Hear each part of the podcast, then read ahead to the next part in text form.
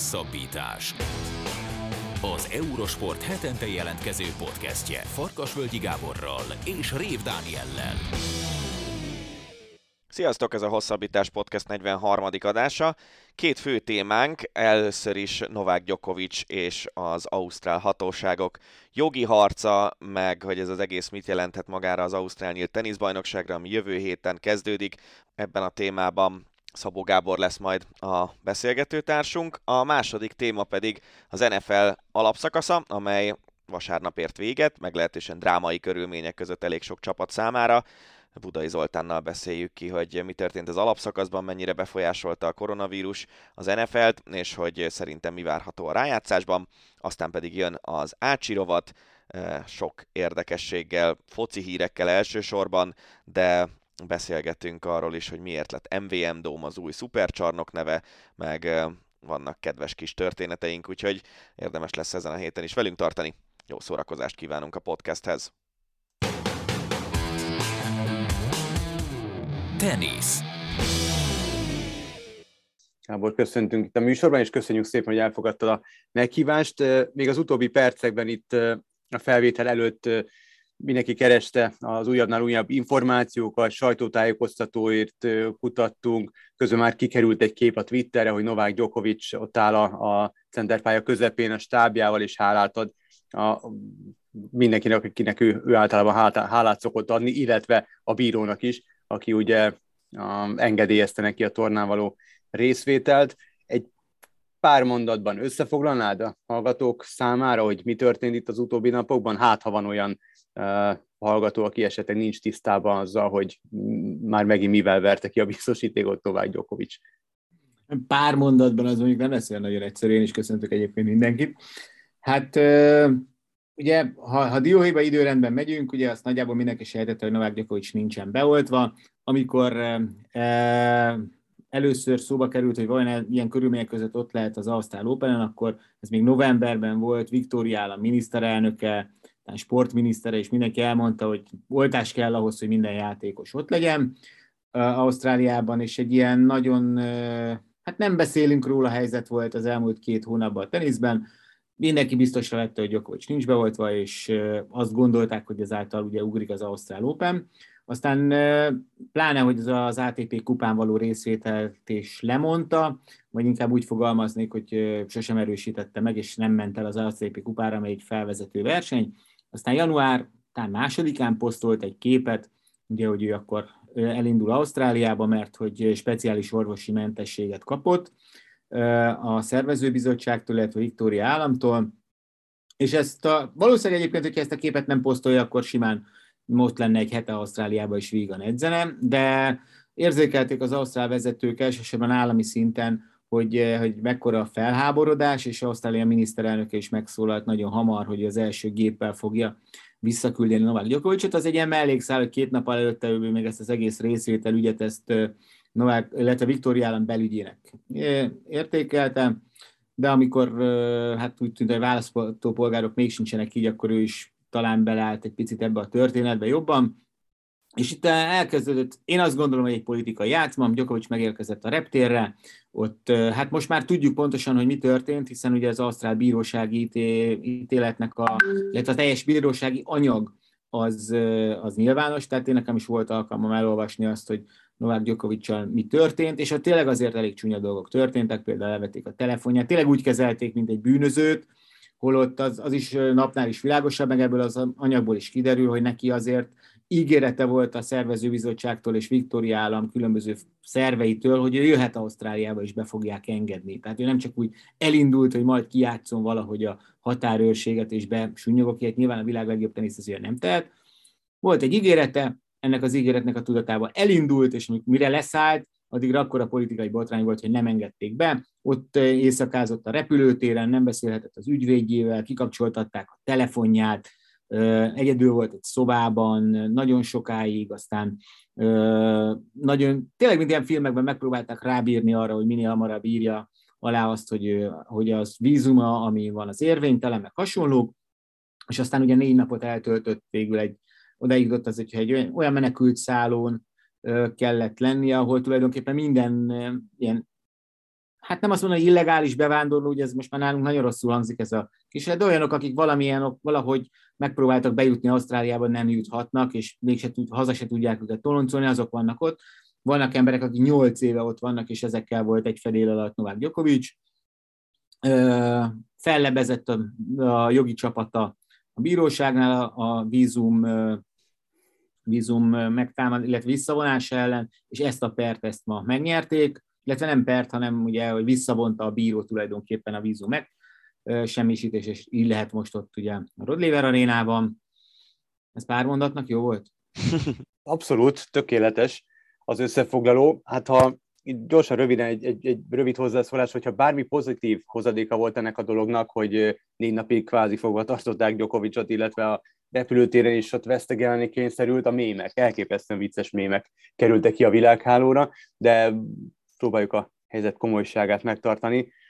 A, innentől kezdve mi a menet? Tehát az, hogy most négy napig valakit kvázi úgy kezelnek, mint hogyha illegális bevándorló lenne, nyilván ő egy sportoló, neki készülnie kellett volna mentálisan, fizikálisan, ez a négy nap, ez, ez nagyon sokat kivesz belőle, vagy azért ezt nem kell túl gondolni?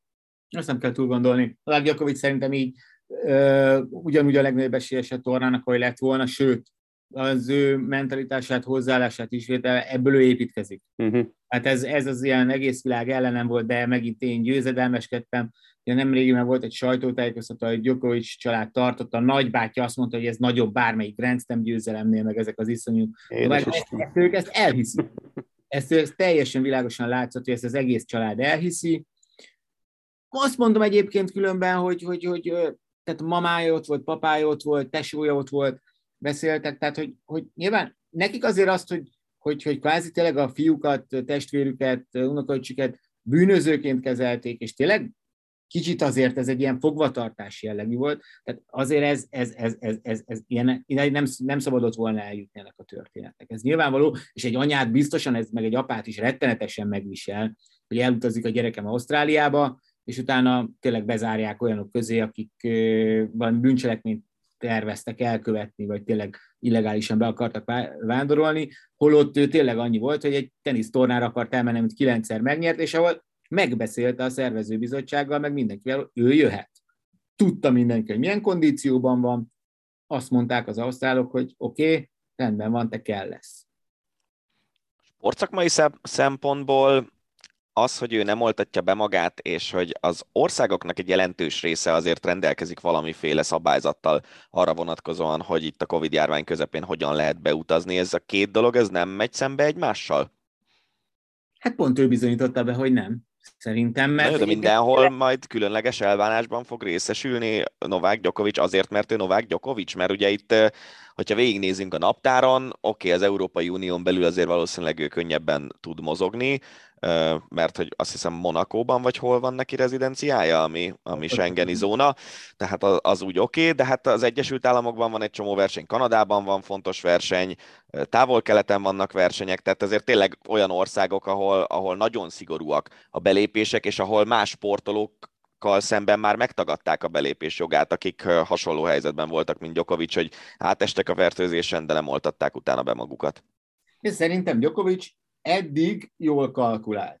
Ő szerintem azt gondolta, és ebben nem tévedett, hogy ő lesz annyira értékes a szervezőbizottságnak, lesz annyira értékes a, az Ausztrál Opennek, az Ausztrálián, az Ausztrál Teniszszövetségnek, mindenkinek, hogy ő így is kelleni fog. És bejött, hiszen ugye megkeresték, végigment az egész ügy, valahogy elintézték, hogy legyen speciális orvosi engedély, és a többi. Tehát idáig jól kalkulált. Az egy másik kérdés, hogy a, mert hát azt nem lehet vitatni, hogy ennek az ügynek iszonyatos politikai szálai vannak. Sőt, a mozgatórugója, a botrány alapvetően az egy, az egy politikai botrány, hogy azok a politikusok, akik látják, hogy itt mi alakult ki, azok megadják a jövőben is ezt, a, ezt az engedményt. Tehát, hogy kalkulálhat-e Novák Djokovic így adott esetben, mondjuk egy Roland Garros esetében, amire én azt gondolom, hogy ha szerintem ott is olyan szabály lesz, hogy nem jöhetnek csak oltott játékosok, mint ahogy erről már volt szó, Emmanuel Macronnak volt ilyen kiszólása ugye a múlt héten, még egyszer ebben nem fognak beleszaladni ebbe a csapdába szerintem politikusok. Tehát ők már előre példát fognak majd statuálni, és hogy megmondják, hogy na, ide nem jöhet, vagy ilyesmi. Így azért szerintem nem tudom, hogy most az ausztrál miniszterelnök hogy jött ki ebből a sztoriból, azt nyilván az ottani közvet, közvéleménykutatók majd megmondják. Ugye egyfelől ő tényleg maga mellé állította az összes Federer és Nadal Druckert egy pillanat alatt, ami azért ugye nem kevés, még Ausztráliában sem. Azt hiszem, különösebb károkat nem szenvedett el. Az, hogy utána bebizonyosodott, hogy Ausztrália ez egy jogállam, és hogy jött egy bíró egészen nyugodtan fölülbírálhatja azt az ítéletet, amit valószínűleg azért elég jelentős politikai nyomásra a határőrség hoz, az, az, az neki már ott mindegy. Szóval szerintem hosszú távon, hosszú távon nem nyert ebbe a csatát Djokovic, de itt most részt vehet, ez nyilvánvaló, és, és most szerintem erősebb lesz, mint valaha.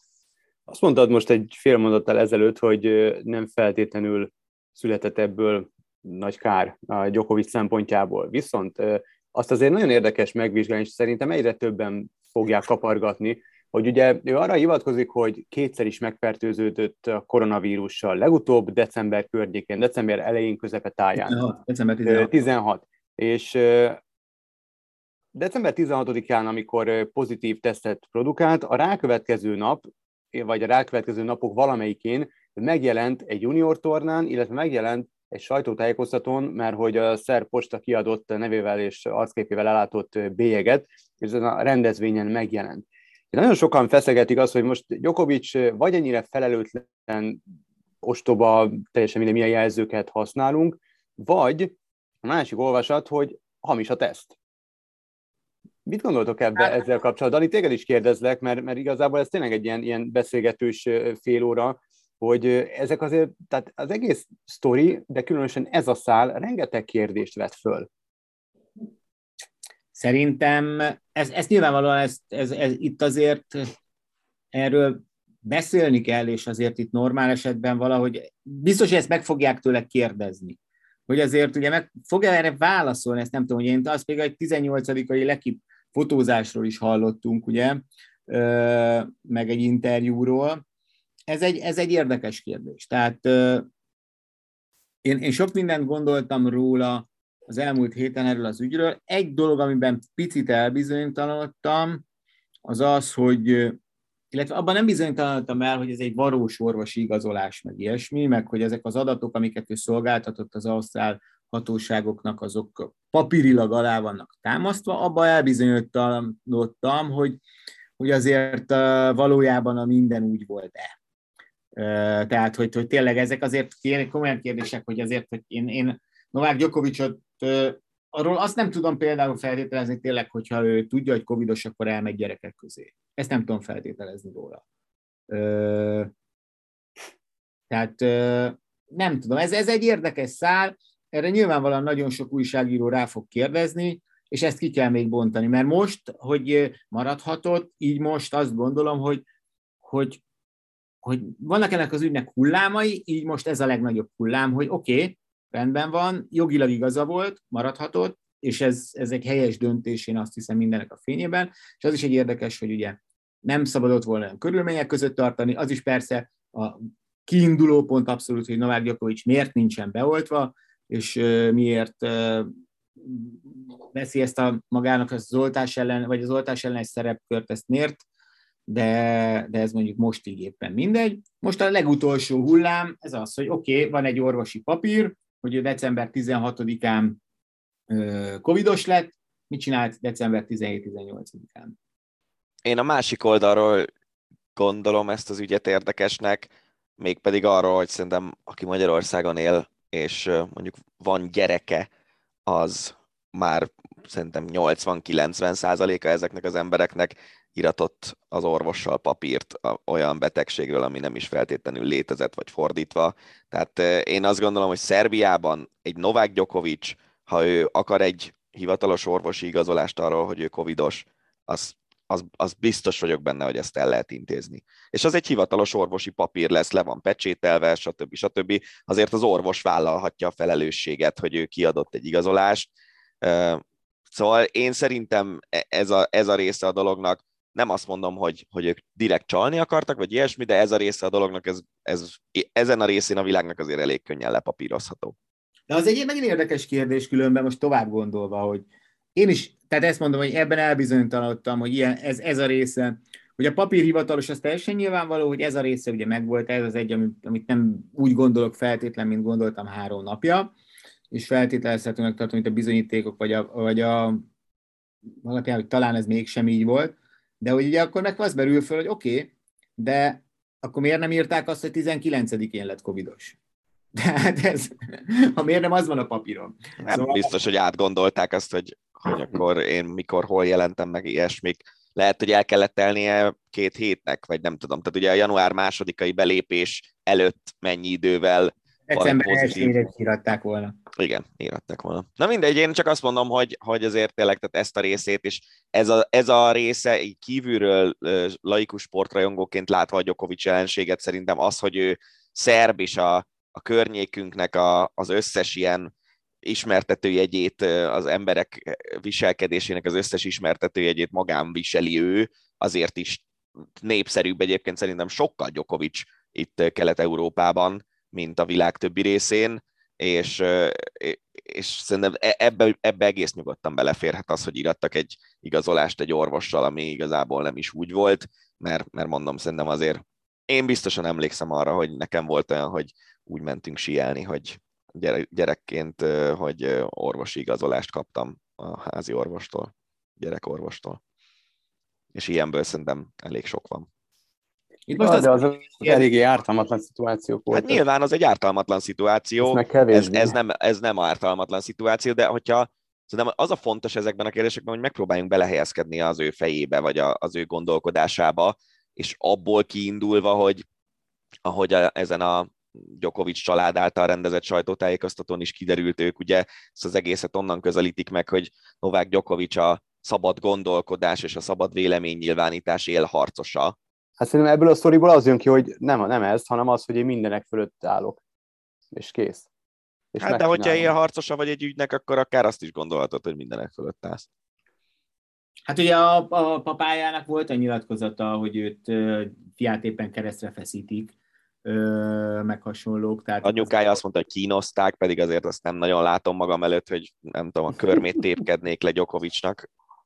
Igen, igen, igen. Ráadásul hát azért valljuk be, őszintén mindannyian tudjuk, hogy ugye Novák Djokovic milyen országban, milyen ország volt Jugoszlávia, amikor ő született, igen, még Jugoszlávia volt, még nem Szerbia volt, ugye, hogy amikor gyerekként ő, abszolút ugye a NATO bombázások elől ők rejtőzködtek, meg hasonlók, tehát azért valószínűleg voltak ke, gondokkal teli éjszakái is, mint akár csak ezen a menekült szállón, ahol, ahol most ezt a négy napot le kellett húznia meg hát, hogy ilyen milyen családból jön, vagy ilyesmi. Igen, tehát nagyon-nagyon-nagyon sok szemüvegen lehet, keresztül lehet nézni ezt a történetét, ez egészen biztos, és, és egy nagyon csúnya történet, azt hiszem. Tehát Novák Gyokovicsnak sem gondolom, hogy szerencsés, hogy, hogy elment ebbe az irányba, hogy jó, kétségtelen pillanatilag ott tart a világ, hogy minden embernek joga van nem beoltatva lenni. Ezzel ezzel nincs is semmi gond. Ezzel, ezzel egyet kell, együtt, pillanatilag együtt kell érteni, tehát Novák Gyokovics attól nincs beoltva, nem bűnöző, a nem beoltatásának a következményeit viszont viselni kell, az nyilvánvaló, de az is teljesen egyértelmű, hogy a tenisz Ausztráliának sem, az Ausztrál Teniszszövetségnek sem szabad elkezdeni akkor Novák Gyokovicsal tárgyalni, hogy mégiscsak jöjjön el hozzánk játszani, mert 9 győztes, és nagyobb siker lesz a torna, hogyha itt van, mintha nincs.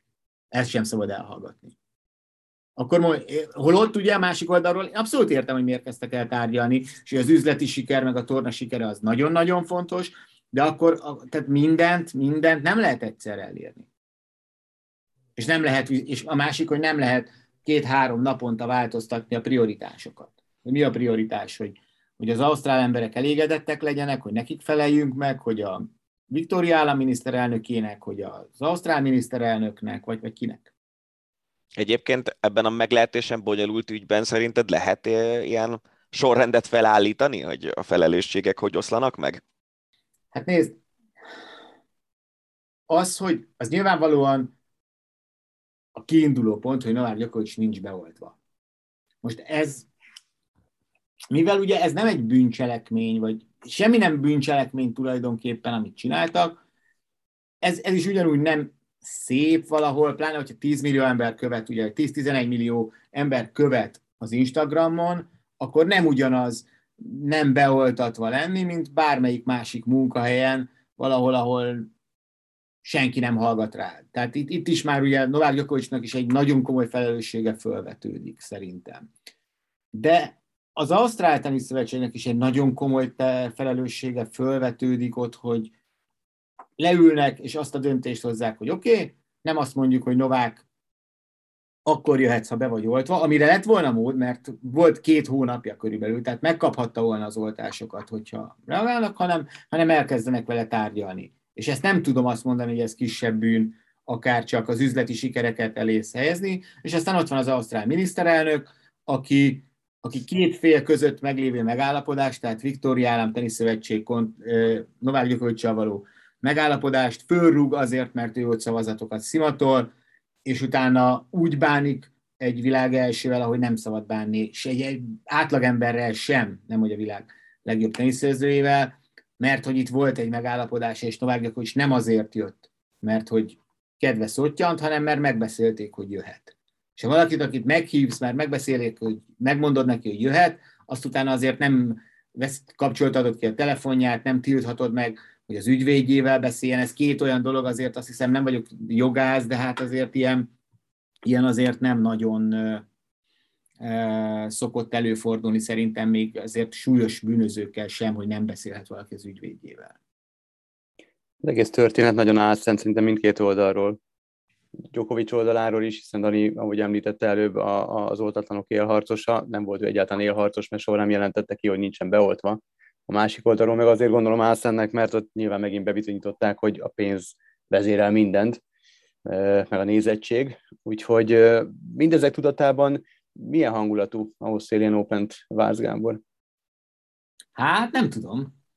Azért, ha visszakanyarodunk a teniszre, az történtek fényében nagyon komoly esélyt látok arra, hogy Novák Djokovic nagyon messzire jut, és, és hát azért az is egyértelmű, hogy azok a szurkolók, akiknek a, a haragja tulajdonképpen eljutott ugye Ausztráliába miniszterelnöki szintig, azok nem nagyon fogják támogatni Novák Gyokovicsot, aki viszont ebből ilyenkor úgy szokott játszani, mint aki vért iszik, de azért valahol ennek a történetnek lesz egy vége, hogy lesznek meccsek, amiket meg fog nyerni, és amikor majd ugye szórja a szeretetét szokásának megfelelően olyan négy égtáj irányába, vagy a lelátó négy rész irányába, hát nem tudom, hogy milyen koncert lesz, arra nagyon kíváncsi leszek, hogy, hogy ezzel, ezzel mi lesz. Megáll koncertnél? Vagy lesz olyan, hogy valaki egy sörös pohárral megdobja Gyokovicsot, vagy ilyesmi? Szerintem nem, nem, nem fog megállni. Nem fog megállni. Én, én azt gondolom, hogy itt a, a népharag nagyon durva lesz. Azért az is csak egy nép, tehát azért Ausztrália, tehát én nem gondolom, hogy ott Tolstoyt olvasnak egyébként a lelátón folyamatosan, vagy ilyesmi, tehát azért nagyon jó hangulatú meccsek szoktak lenni, és a többi. Hát, most mit nem adna Gyokovics azért, amit tavaly történt, ugye, hogy a csomó mérkőzés zárkapuk mögött játszott. Ő volt az, aki a Taylor Fitzele mérkőzésen kettő, kettő egyes szetnél ki kellett üríteni a stadiont, mert életbe léptek a korlátozások. Uh-huh. És ugye ráadásul az Ausztrál Open az híres arról, hogy ott a nézőtéren azért is van általában annyira jó hangulat, mert szinte minden nagy játékosnak a, a hazájából élnek ott bevándorlók, és az is biztos, hogy a, a szerb szurkolók azok istenként, istenként tisztelik Gyokovicsot, most is volt ilyen, hogy virrasztottak a hotelje előtt, meg énekeltek neki szerb népdalokat, meg ilyesmik, de még az, azt sem zárnám ki, hogy akár ilyen, ilyen szurkolók közötti balhé lesz a szerbek és a többiek között, de hát majd meglátjuk, hogy mi lesz Jövő hétfőn kezdődik az Ausztrál Nyílt Teniszbajnokság, meglehetősen paprikás körülmények között. Azt hiszem, hogy készíthetjük a popcornt a Djokovic meccsekre mindenképpen. Gábor, nagyon szépen köszönjük, hogy a rendelkezésünkre álltál, és beszélgettünk Djokovic ügyéről. Amerikai futball. A műsor második részében, ahogy ígértük, jön az NFL alapszakaszának a kiértékelése, szokás szerint Budai Zoltán a Pro Football Focus vezetőelemzőjével, az Arena 4 szakkommentátorával beszélgetünk. Szia Zoli, köszi szépen, hogy ezúttal is a rendelkezésünkre állsz. Sziasztok, köszöntöm a hallgatókat. Befejeződött az NFL alapszakasza. igazából javazni csak eztán következik, de gyorsan értékeljük ki, hogy mi volt itt a mögöttünk hagyott hetek, hónapokban. Hogy alakult az alapszakasz úgy, ahogy gondoltad, vagy azért vannak nagyon komoly meglepetések? Tulajdonképpen a végén, hogyha megnézzük a rangsorolást, hogy melyik csapatok vannak a legelején, és melyik csapatok jutott be, jutottak be a rájátszásba, akkor talán óriási meglepetések nincsenek a szezon előtti elvárásokhoz képest. Egy-kettő nyilván természetesen van, mint minden évben. Viszont, hogy hogyan jutottunk el ide, azt szerintem tele volt meglepetésekkel. Tehát ennyire kiszámíthatatlan NFL szezonunk, nem tudom mikor volt utoljára, és emiatt egy nagyon élvezetes szezonunk is volt, tehát tényleg nagyon élvezhető volt, hogy bármelyik meccsen tényleg bárki nyerhetett. Tehát akár a leggyengébb csapat a legerősebb ellen is úgy mehetett ki a pályára, hogy ebből bármi lehet.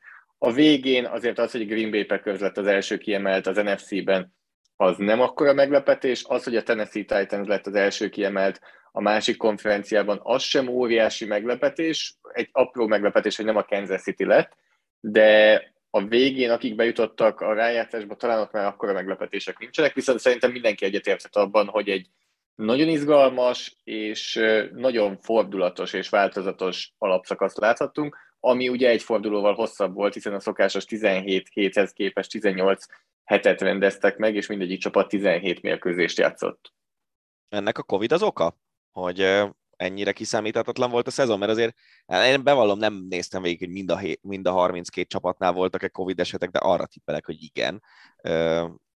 egészen irreális módon voltak olyan csapatok, ahol tényleg volt, hogy harmadik számú játékosok játszottak nagyon fontos posztokon, voltak olyan csapatok, amik mondjuk szerencsésebb időszakban mentek át a Covid-on, és esetleg úgy, hogy kevésbé fontos játékosaik fertőződtek csak meg, de az biztos, hogy itt azért nagyon sok olyan meccs volt ebben a szezonban, ami amiatt vált érdektelenné kvázi, mert a Covid sújtotta valamelyik résztvevőt. Igen, az egyértelmű, hogy idén is megkerülhetetlen tényező volt a Covid.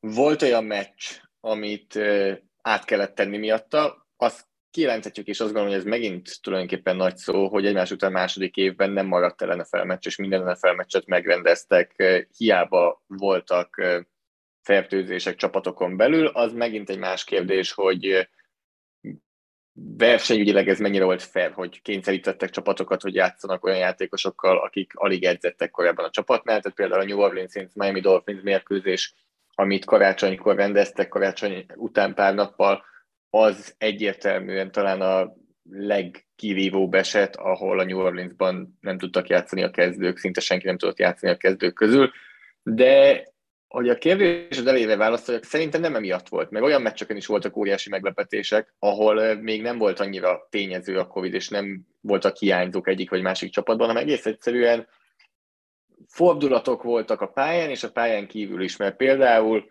az a Kansas City Chiefs, amelyik az elmúlt pár év, hát mondhatjuk, hogy egyeduralkodója volt, még akkor is, hogyha csak egy Super Bowl-t nyertek, de az elmúlt három év legjobb csapatának szerintem hívhatjuk őket, hiszen kétszer jártak a Super Bowl-ban, és mindhárom évben ott voltak a konferencia döntőjükben.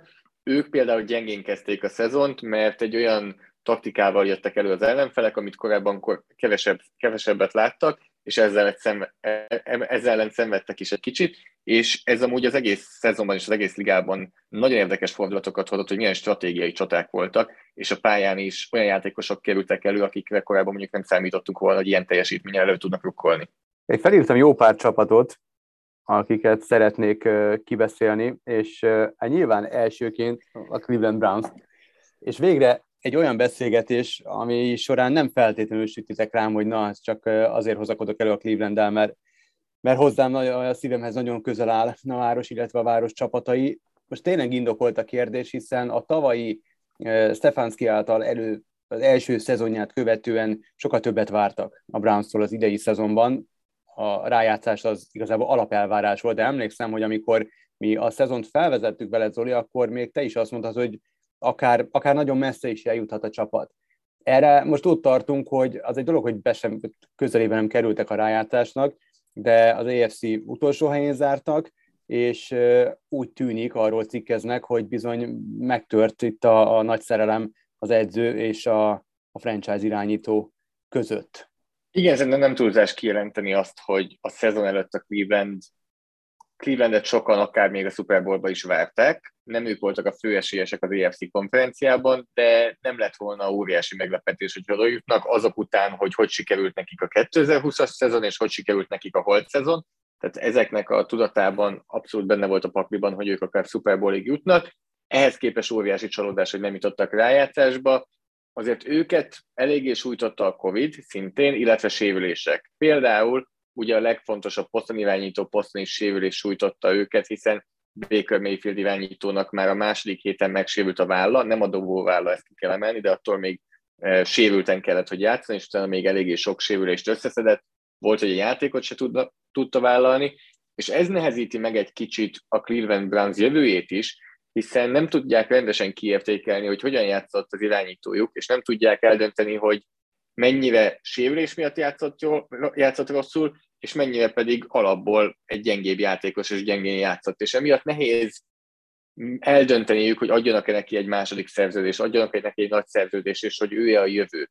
Én személy szerint azt gondolom, hogy bebizonyította talán, hogy nem ő a jövő, mert a sérülések mellett is azért az nem, nem, lehet azt minden, nem lehet mindent a sérülésekre varni, és nem lehet mindig azt kifogásként hozni, mert amikor egészségesebb volt, akkor is gyengén játszott, nagyon rossz szezonja volt Baker Mayfieldnek, szerintem ezt kijelenthetjük.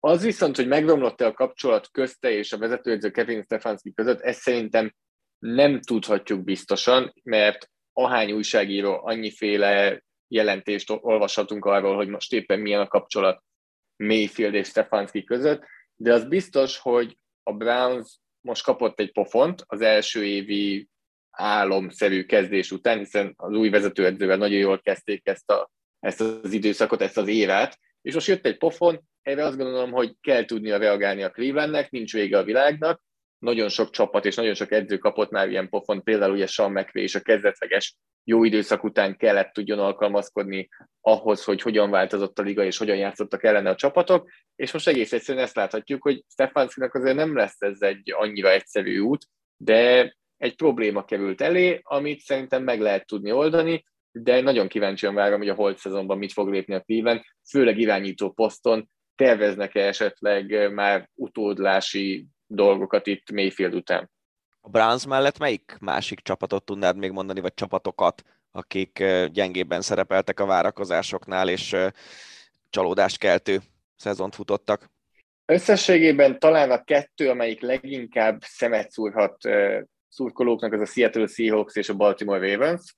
A Baltimore Ravens nagyon közel volt a rájátszás, az utolsó nap csúsztak csak le, de nagyon sokan azt várták tőlük, ugye 8-9-es mérleggel zártak, hogy azért 11 győzelmet nagyjából legalább összehoznak, és akkor 11-6-os mérleg lett volna, és megnyerik a divíziójukat, ugye ők is egy divízióban vannak a cleveland de itt viszont nagyon-nagyon rányomta a bélyegét a csapat teljesítményével az, hogy mennyi játékost elvesztettek sérülések miatt, főleg Lamar Jackson, az irányítójukat többször is elvesztették sérülés miatt a szezon alatt, és nagyjából minden fontosabb posztról kidőltek játékosok. A másik csapat, amelyiket megemlítettem, az a Seattle Seahawks, ahol egy jó irányító játszik évek óta, az egyik legjobb irányító az NFL-ben Russell Wilson egyértelműen az elmúlt tíz év öt legjobb irányítójában benne van, de tudtuk, hogy körülötte a keret nem annyira erős, és idén azt láthattuk meg, hogy mi történik akkor, amikor Wilson nem játszik jól, mert eddig mindig ő vitte a hátán ezt a csapatot, most nem tudta a hátára venni, és ennek lett az eredmény ez a 7-10-es mérleg, ami egyértelműen csalódás Seattle-ben. És melyik csapatok teljesítettek fölül? Mert azért, hogyha itt végignézünk a rájátszás mezőnyön, akkor azért látunk érdekes neveket. Oké, okay, a Tennessee Titans már az elmúlt években látszott, hogy szépen folyamatosan fejlődik, de azért az, hogy első kiemelt legyen a saját konferenciájában, az talán meglepetés a Raiders se feltétlenül várta mindenki a rájátszásba, főleg azt figyelembe véve, hogy a szezon közben volt ugye az a nagyon csúnya balhé, amikor John Gruden vezetőedzőnek távoznia kellett, amiről beszéltünk is korábbi adásunkban, és ha a másik konferenciát nézzük, az NFC-ben is, azért a, Philadelphia Eagles rájátszásba jutása, ráadásul már egy héttel a szezon vége előtt, az számomra legalábbis mindenképpen meglepetés volt. E, ezek a meglepetés csapatai a szezonnak, vagy én látom rosszul. Én abszolút jól látod szerintem az Arizona Cardinals, a Philadelphia Eagles, a Las Vegas Raiders és a Cincinnati Bengals Szerintem mindenki adott esetben akár a csoportja utolsó helyére várta volna a szezon előtt, ehhez képest ben vannak a rájátszásban. Az Arizona Cardinalsnál én személy szerint is azt gondoltam, hogy eléggé rossz irányba megy el a csapatépítésére, ők voltak a legtovább bevetlenek idén a szezonban. Teszem hozzá a szezon másik felében azért jött egy visszaesés náluk. A Cincinnati Bengals kicsit kihasználta azt a káoszt, ami keletkezett a divíziójában. Ugye megemlítettük már abból a divízióból a Baltimore-t, illetve a Clevelandet is, de fiatal játékosok nagyon nagyot tettek hozzá a csapat teljesítményéhez, és nagyot léptek előre. Úgyhogy a cincinnati abszolút évezhető az, hogy ez inkább az útnak az eleje, mint hogy a csúcs teljesítmény, és a következő szezonokban akár még jobbak lehetnek. A Las Vegas Raiders, ahogy te is említetted, a szezon közbeni eseményeket ismerve óriási meglepetés szerintem, hogy eljutott eddig. Ugye az utolsó héten, az utolsó másodpercben harcolták ki a lehetőséget, hogy ott legyenek a rájátszásban. És még, még egy csapatot megemlítenék, igazából adott esetben kettőt is az EFC-ben. Az egyik a Pittsburgh Steelers, amelyiknek a keretét elnézve nagyon sok szakértő azt várta, hogy nem fognak eljutni a rájátszásba, és nem, hogy eljutottak a rájátszásba, de pozitív mérleget hoztak, 9 hét egyel zártak, ami főleg Mike Tomlin vezetőedzővel mond el valószínűleg nagyon sokat, mert tényleg objektíven nézve a keret erőssége nem rájátszás értékű. A másik, amelyik szerintem sokakat meglephet, akik mondjuk érintőlegesen követik, csak az NFL-t felületesen nézik az eredményeket, hogy meglepetésnek mondanám a New England Patriots itt létét is a rájátszásban, hiszen egy újonc irányítóval kezdték meg a szezon, rengeteg új játékossal, és lehet, azért ezt még nem lehet kijelenteni, de lehet, hogy az újjáépítést sikerült egy év alatt megcsinálniuk, ugye tavaly nem jutottak be a rájátszásba, most pedig már újra ott vannak, és azt gondolom, hogy ez meglepetés a New England-től. Ha már Patriots, ez engem nagyon érdekel, lehet tudni Zoliról, hogy Patriots szimpatizáns volt egészen néhány évvel ezelőttig, aztán azért gondolom teljesen nem veszett ki a szívedből a szeretet a csapat iránt azzal, hogy Tom Brady távozott. Ez az új éra meg jones mint irányító, e, ez így izgatottá teszi a Patriots rajongókat? Ezt bevallom őszintén nem tudom, mert annyira nem követem így, hogy a szurkolók mit gondolnak. Én szerintem annyira nem izgalmas. én személy szerint azt gondolom, hogy ez annyira nem izgalmas, és inkább a körülötte lévő csapat és a körülötte lévő edzői stáb az, amelyik meg jones egy magasabb szintre emelte itt az újon CV-ben, és főleg a szezon végén, az utolsó hónapban azért láttuk, hogy eléggé szenvedett, amivel megint nincsen probléma újonc irányítónál, hiszen nem lehetnek ennyire magasak az elvárásaink egyik újonc irányítóval szemben sem, hogy hibátlan játékot várunk el tőlük, de én meg Jonesban nem látom azt a kirabbanó teljesítményt, amit például a második évében hozott Joe Burrow Cincinnati-ben a csapatnál, amit az előbb említettem, ahol a fiatal irányító óriási javulása volt az, ami eljutotta őket a rájátszásba. Én szerintem óvatos optimizmus kell, hogy legyen mondjuk a New england kapcsolatban, mert meg Jones idei szintjéhez képest azért javulás kell ahhoz, hogy itt komolyabb elvárások lehessenek egy gondolat erejéig említetted a Pittsburghet, és egy picit álljunk meg talán egy, egy, egy gondolat erejéig a Steelersnél. Mi a túról tud Mike Tomlin, amit mások nem? Tehát azért anélkül, hogy Danival mindig elszórakozunk, hogy, hogy ez tök jól jön ki, hogy én a Clevelandek szurkolok ő a Pittsburghnek, ezek, ezek ketten meg rühelik egymást, de azért de nem lehet elmenni szó nélkül Mike Tomlin teljesítménye mellett. Az edzőnek még nem volt negatív rekordja ezzel a csapattal. És igazából ebben az évben talán Mike Tomlin karrierére, a karrierjének a íjére a pontot, azt nem is a Pittsburgh teljesítménye tette fel, hanem az, ami történt Antonio Brown-nal Tampa Bay-ben. Megint megmutatja azt, hogy hány éven keresztül sikerült Mike Tomlinnak kordában tartani Antonio Brown-t a csapatnál tudni, és kihozni belőle a legjobb teljesítményt, ami azóta senkinek sem sikerült tulajdonképpen fél évnél hosszabb ideig. Tehát ez megint nagyon-nagyon sokat mond el, és egész egyszerűen van egy olyan kultúra, egyébként vannak csapatok, ahol van egy ilyen kultúra, és nem véletlen talán, hogy a Philadelphia Eagles a másik meglepetés csapat, amelyik rájátszásba jutott, ahol szintén a keret nem volt annyira erős, mert például egy Philadelphia-nál, egy Pittsburghnél, és ide sorolnám még egyértelműen a Baltimore-t is, talán valamelyest a New Englandet is, ahol még hogyha gyengébbek is a játékosok, van egy olyan edzői stáb, és van egy olyan háttér, egy olyan biztos háttér, ami nem mondom azt, hogy garantálja, de lehetővé teszi azt, hogy erőn felül teljesítsen a csapat, és én azt gondolom, hogy Pittsburghben ezt láttuk idén. Az az érdekesebben, hogy Ugye általában az NFL-ben a, a csapatok kevés kivételtől eltekintve, mert hogy van ellenpélda olyan szinten is, mint amilyen a Steelers, meg, meg akár a Patriots, hogy nem nagyon vannak gyenge szezonjaik, és van ellenpélda úgy is, hogy vannak csapatok, amiknek szinte nincsenek jó szezonjaik, majd kicsit ilyenekről is fogunk kicsit beszélni. Szóval, hogy azért általában egy ilyen ciklikusság jellemzi az NFL-t. Hogyha van egy csapatnak pár gyengébb éve, akkor a drafton, hogyha csak nem nagyon hozzá nem értő emberek választják ki a játékosokat, akkor azért jön annyi új ember, annyi jó, jó új játékos, hogy a következő pár évben lehet építkezni, és lehet fölépíteni egy csapatot. De pont a, a Steelers a példa erre, hogy a Steelers ugye hát nagyon-nagyon régóta nem draftolta a draft első felében, egy-két évet leszámítva, amikor voltak ilyen cserélések, draftjogokat cseréltek, és akkor, akkor igen de nem választottak ki igazán top draft játékost évek óta, és mégis képes a csapat folyamatosan magas szinten teljesíteni. Ebben sok minden benne van. Egy az, hogy amikor viszont választanak, akkor sikerült többször is olyan játékos választani, aki jobb volt annál, mint ahol mondjuk kiválasztották. Egyértelmű ide lehet sorolni, ugye TJ Wattot, aki idén beállította a szekkek rekordját egy szezonon belül az NFL-ben, 22 és fél szekket gyűjtött a Pittsburgh Steelers szélső passzsietetője, akit az első kör vége felé vittek el, utólag, hogyha újra lenne a draft, akkor biztos, hogy az első tízben menne el, hanem az első ötben. Tehát az például ott egy nagyon jó választás volt. Emellett van, amikor azzal operálnak, hogy cserélnek ugye játékosokért, vagy veterán játékosokat hoznak. Ugye elsőkörös választásért hozták el Minka Fitzpatricket korábban a Miami Dolphins-tól a védőjátékos, szintén védőjátékos Joe Hayden, aki a Cleveland Browns-tól jött át, amiután, le, amiután kitette őt a Cleveland, és akkor Pittsburghben talált új otthonra. Emellett ide sorolhatjuk Chase Claypool elkapott, Deontay Johnson elkapott.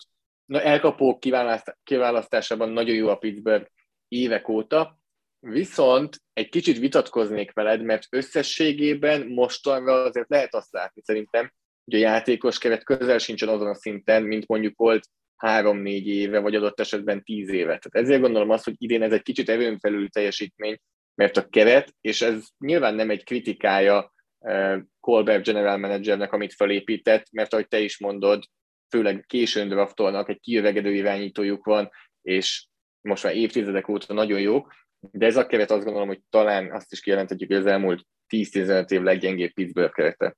Én ebben majdnem biztos vagyok, de mégis rájátszásba jutott a csapat.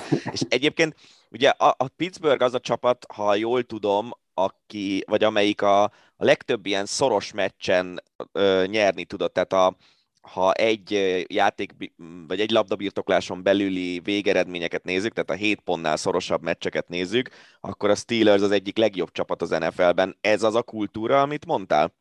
Igen, valahogy ez egy ilyen győzni tudás, ami a legvégén kijön, és nagyon sok csapatban nincsen ez benne. Ugye a Denver Broncosnak nagyon sok múlott ezen ebben a szezonban, és a Pittsburghnél nagyon érdekes, hogyha megfordítanánk ezeket a meccseket, ahol egy labdabirtokláson belül van a végén a meccs, és mondjuk hat ponttal nyer a másik csapat, és megfordítjuk, hogy a másik csapat nyert volna, amelyik éppen kikapott, akkor Pittsburgh lenne az egyik legrosszabb mérleg idén az NFL-ben, mert itt a végén amúgy ez egy kicsit szerencse, és ez visszajön. Például pont a Baltimore Ravens a szezon első felében rengeteg ilyen szoros meccset nyert, és a végén azért csúszott le a rájátszásról, mert az utolsó hat fordulóban sorra vesztette egy-két ponttal meccseket, mint például a Pittsburgh ellen is három ponttal vasárnap meg pár héttel korábban egy ponttal, amikor győzelemre ment a Ravens, és, és vereség lett belőle. Nagyon szerencsétlen volt a végén a, a Baltimore, de ezért ez egy kicsit aggasztó lehet a Pittsburghnek, de én azt gondolom, hogy ha ez nem üt vissza pont a rájátszásban, akkor nem nagyon fogja érdekelni ez a szurkolókat.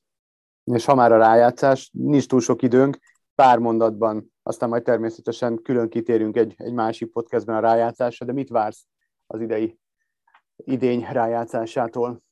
Remélem, hogy ugyanazt hozza, mint a szezon, ugyanazt a kiszámíthatatlanságot, bár általában azért az elmúlt évek trendje az, hogy a rájátszásban kevés a meglepetés szerintem. Még akkor is, hogyha a vendégcsapat nyer, akkor is őket tartják az esélyesebbnek a meccs előtt, de én remélem, hogy kicsit a feje tetejére áll az NFL, és nem a papírforma fog bekövetkezni, ami egy Kansas City Green Bay Super Bowl lenne, ilyen szempontból egy kicsit felkavarja az állóvizet az, hogy a Tennessee Titans lett az első kiemelt, hiszen a Kansas City Chiefsnek idegenben is kell majd rájátszás meccset játszania, amire nem nagyon volt példa az elmúlt években.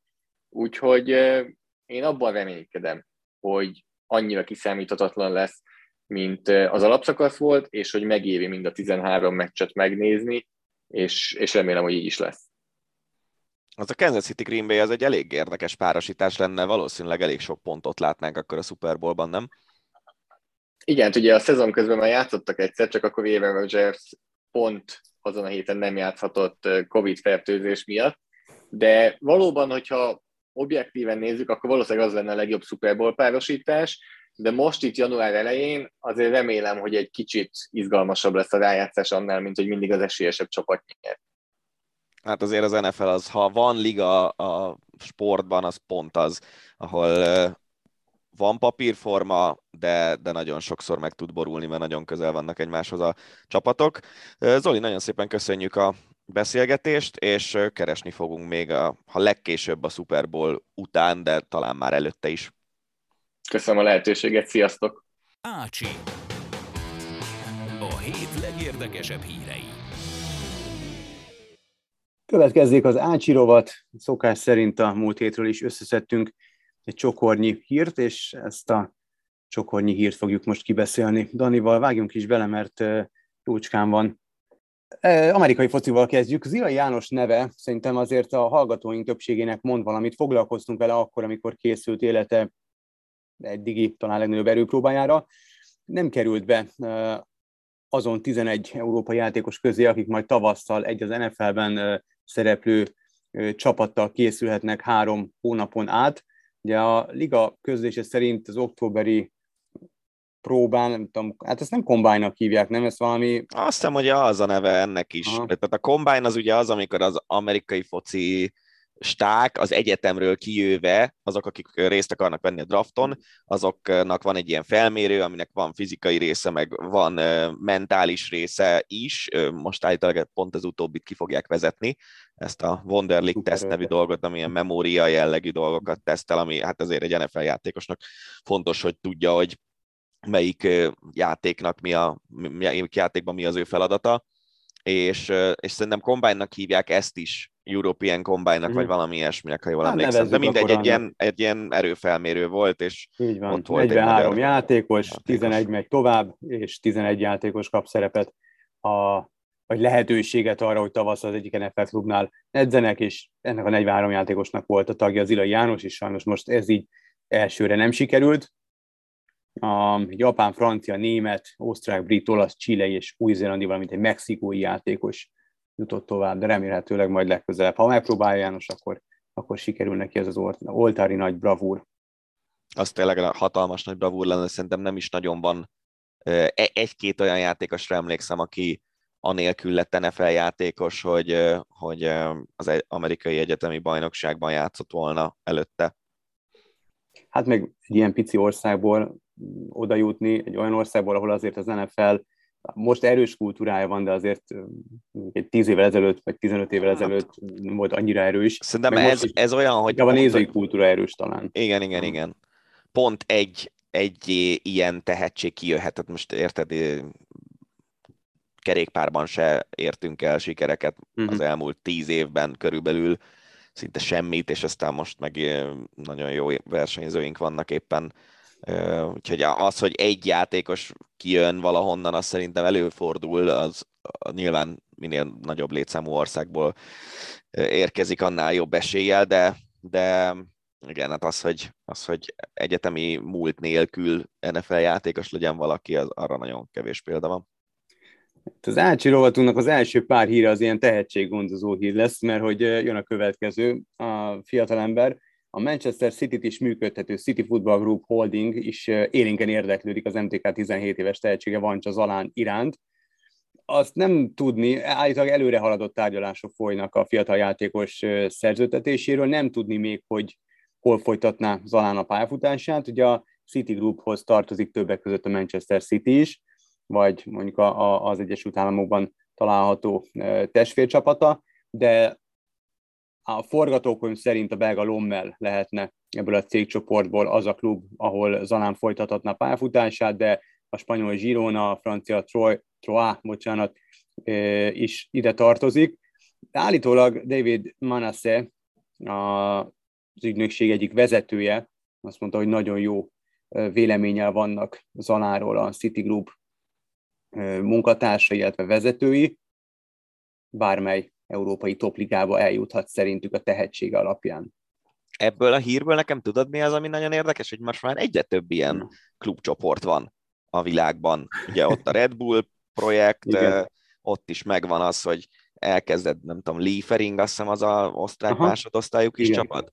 Liefering, Salzburg, Lipcse, ha Lipcsében esetleg nem válsz be, akkor lehet New York is belőle, ugye New Yorkban van a Citynek is Igen. csapata, oda lehet menni levezetni a Cityből, hogyha már kiöregszel. Tehát hogy érdekes, hogy egy ilyen egész, szinte az egész pályafutását eltöltheti egy ember egy klubcsoporton belül, úgyhogy közben pár évente csapatokat vált. Ez, ez nekem nagyon érdekes, mert ugye, valamilyen szinten mondjuk az NBA működik így, meg, a, meg az NHL is egyébként, hogy az NHL az kifejezetten, sőt ugye a, a baseball bajnokság, az MLB az, az is ilyen piramis rendszerben, hogy egy csapatnak van egy másodszintű klubja, harmadszintű klub, negyedszintű klub, és akkor szépen így lépjedelnek előre a játékosok, és úgy, úgy építik fel őket azokat, akik nyilván mm, eljutnak arra a szintre, hogy a legmagasabb szinten is bemutatkozzanak.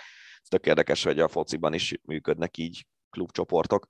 Igen, tök jó, mert figyelemmel lehet követni végig egy játékosnak a pályafutását, hogyha a játékos valóban fontos szerepet tölt be egy ilyen csapatban vagy csoportban, és, és folyamatosan abszolút figyelemmel lehet követni a fejlődését. Tehát, hogy mindig berakod egy-egy új projektbe, egy-egy új csapatba, egy-egy erősebb bajnokságba, és igazából ott megmutatkozik, hogy egy játékos mekkora tehetséggel rendelkezik, mennyire terhelhető, lehet, hogy neki erős lesz mondjuk a, nem tudom, Bundesliga, és akkor megáll mondjuk a, a Salzburgban, mert, mert, mert a Lipcsében nem jön be neki a, igazából a játék, vagy, vagy túl erős neki a német Bundesliga. Szóval ezek, ez abszolút jó, jó program, és valószínűleg ez így üzletileg is egy, sokkal inkább, vagy könnyebben kézben tartató projekt.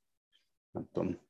De... Üzletileg biztos. Az ugye egy érdekes része a dolognak, hogy elvileg például az UEFA bajnokok ligájában, vagy az Európa ligában nem szerepelhet olyan csapat, aminek ugyanaz a tulajdonosa, nem szerepelhet Igen. több ilyen csapat. Tehát ez egy érdekes dolog, hogy most nyilván biztos van, nem tudom, Red Bull, GmbH, Ausztriában, meg Németországban, és akkor mm-hmm. jogilag ezt könnyű megoldani, de azért, eh, hogyha ebbe szigorúbban beleállna mondjuk az UEFA ebbe a történetbe, akkor lehet, hogy az Salzburg meg a Lipcse nem szerepelhetne a BL-ben, mert mi van, hogy az utolsó fordulójában a csoportkörnek egymással játszanak, és akkor...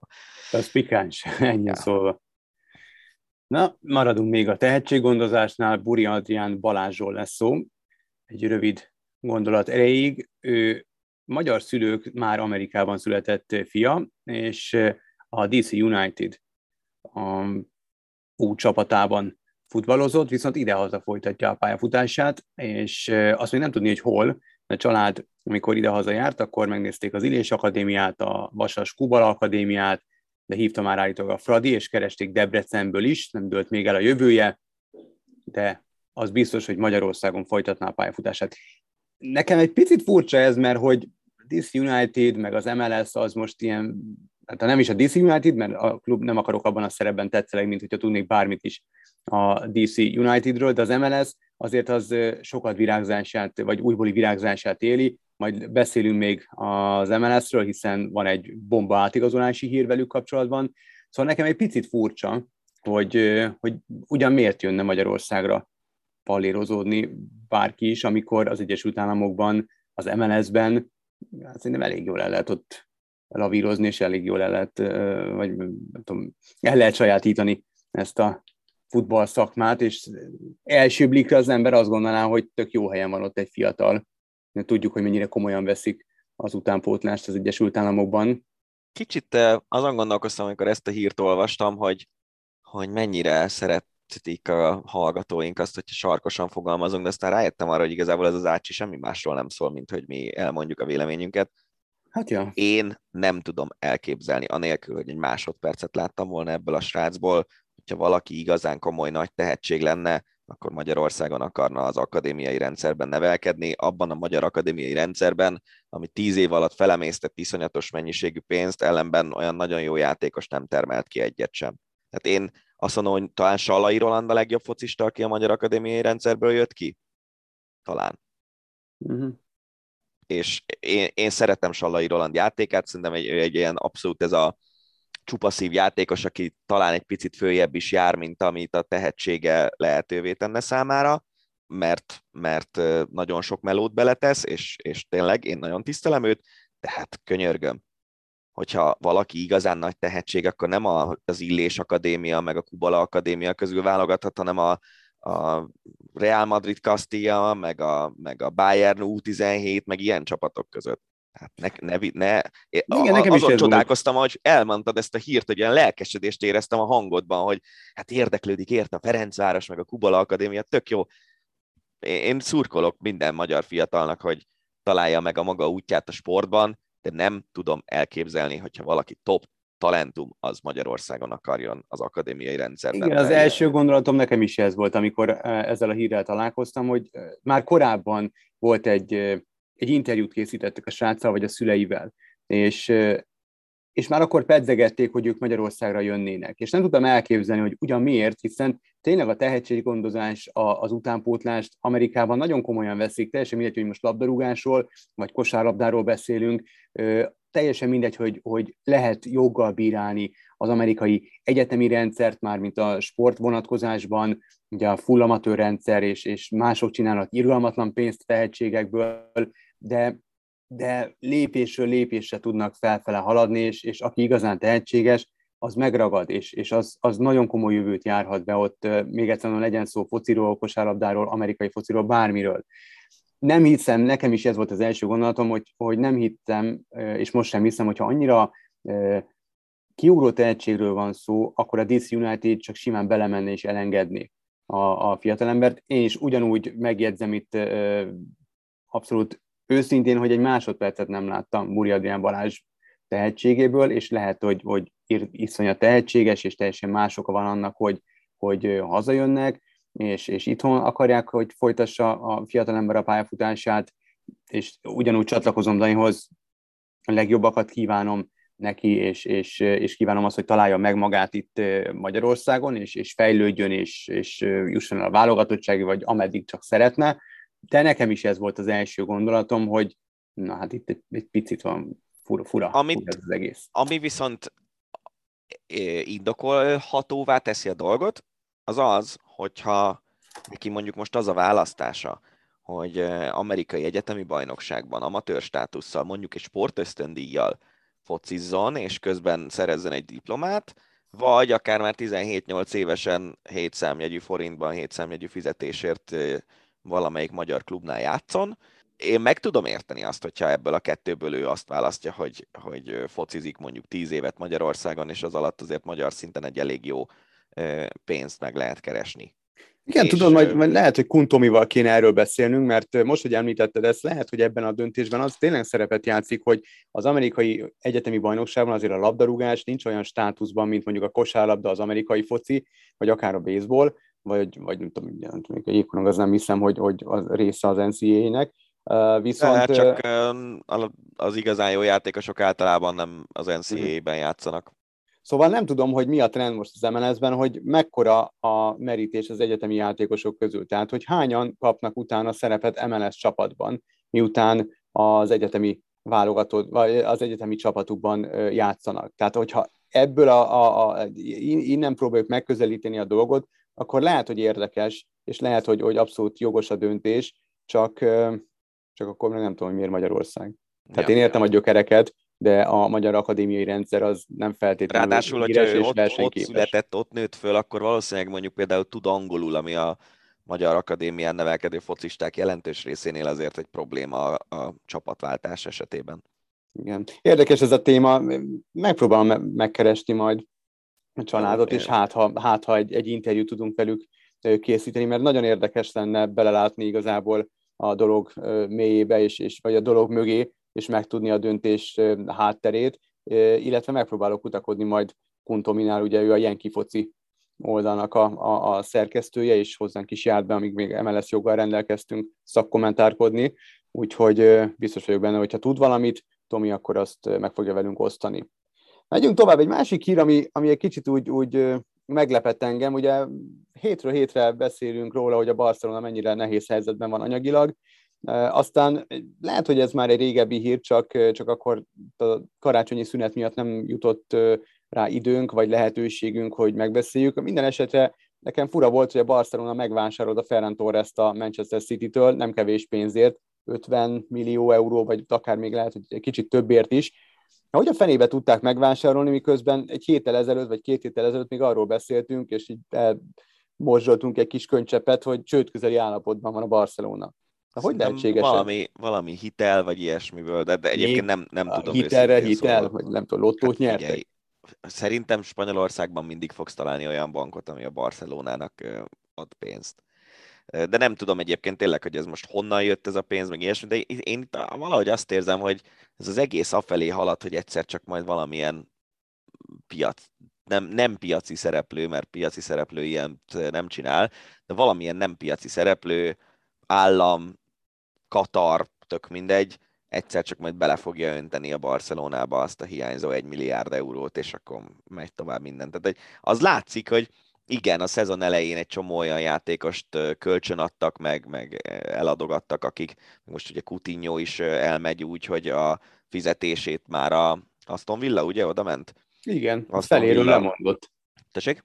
A feléről lemondott, nem? Vagy Igen, a Barca fizeti? Nem tudom, mindegy is. Tehát, hogy itt látszik az, hogy a, a nagy fizetésű, de nem meghatározó játékosokat próbálják elpasszolgatni, és, és ugye Ferran Torres egy fiatal spanyol válogatott focista, tehát hogy az ő igazolása egyébként alapvetően úgy, hogy a City-ben ráadásul alig játszott, az ő leigazolása az nem tűnik egy nagy hülyeségnek, csak hogy ez pénzügyileg hogy néz ki, azt ne tőlem kérdez, mert az egész egy kacsvasz szerintem. Tényleg. Pedig te tudjátok, hogy Barca szurkoló vagyok. Hát akkor maradjunk még kedvenc csapatodnál. Sokak szerint hamisak a fizetésekről szóló adatok. Például Pikét is meggyanúsították, hogy csak Mende mondta, hogy belement a fizucsökkentésbe. Igazából sokkal többet keres. Válaszul a klublegenda nemes egyszerűséggel nyilvánosságra hozta a fizetési papírjait. Mindig bírtam Pikét, de ezzel még nagyobbat nőtt a szememben. Nem tudom, szerintem ez, ez, egy, volt. Ez, ez, aki megint az, amit a Djokovic ügyben mondtam, hogy aki itt él, az, az tudja, hogy hogy működnek a dolgok, de hát ez olyan, hogy, hogy most, hogyha én úgy dolgoznék akárhol, hogy be vagyok jelentve minimálbérbe, és pluszban kapom a többit zsebbe, akkor úgy néz ki a dolog, hogy a fizetési papírodon a minimálbér van, és zsebbe kapott borítékban a többi. Ja, Tehát, hogy, ha, ha azt mondták volna, hogy valamilyen ügyeskedéssel ment csak bele a fizetéscsökkentésbe Piké, arról a hivatalos szerződése meg fizetési papírja az nem árulja el, hogy ez tényleg így van-e, vagy én. nem. Igaz, igaz. Szóval, na, szóval, na. Én, én nem gondolom egyébként, mert szerintem Piké keresett annyi pénzt, ráadásul ugye a asszony se kell eltartani. Így van, ő is egész jó pénz hozzá konyhára. Igen, igen. igen. Super Bowl fellépés. Gondolom azt nem ingyen vállalta a Super Bowl fellépés Sakira.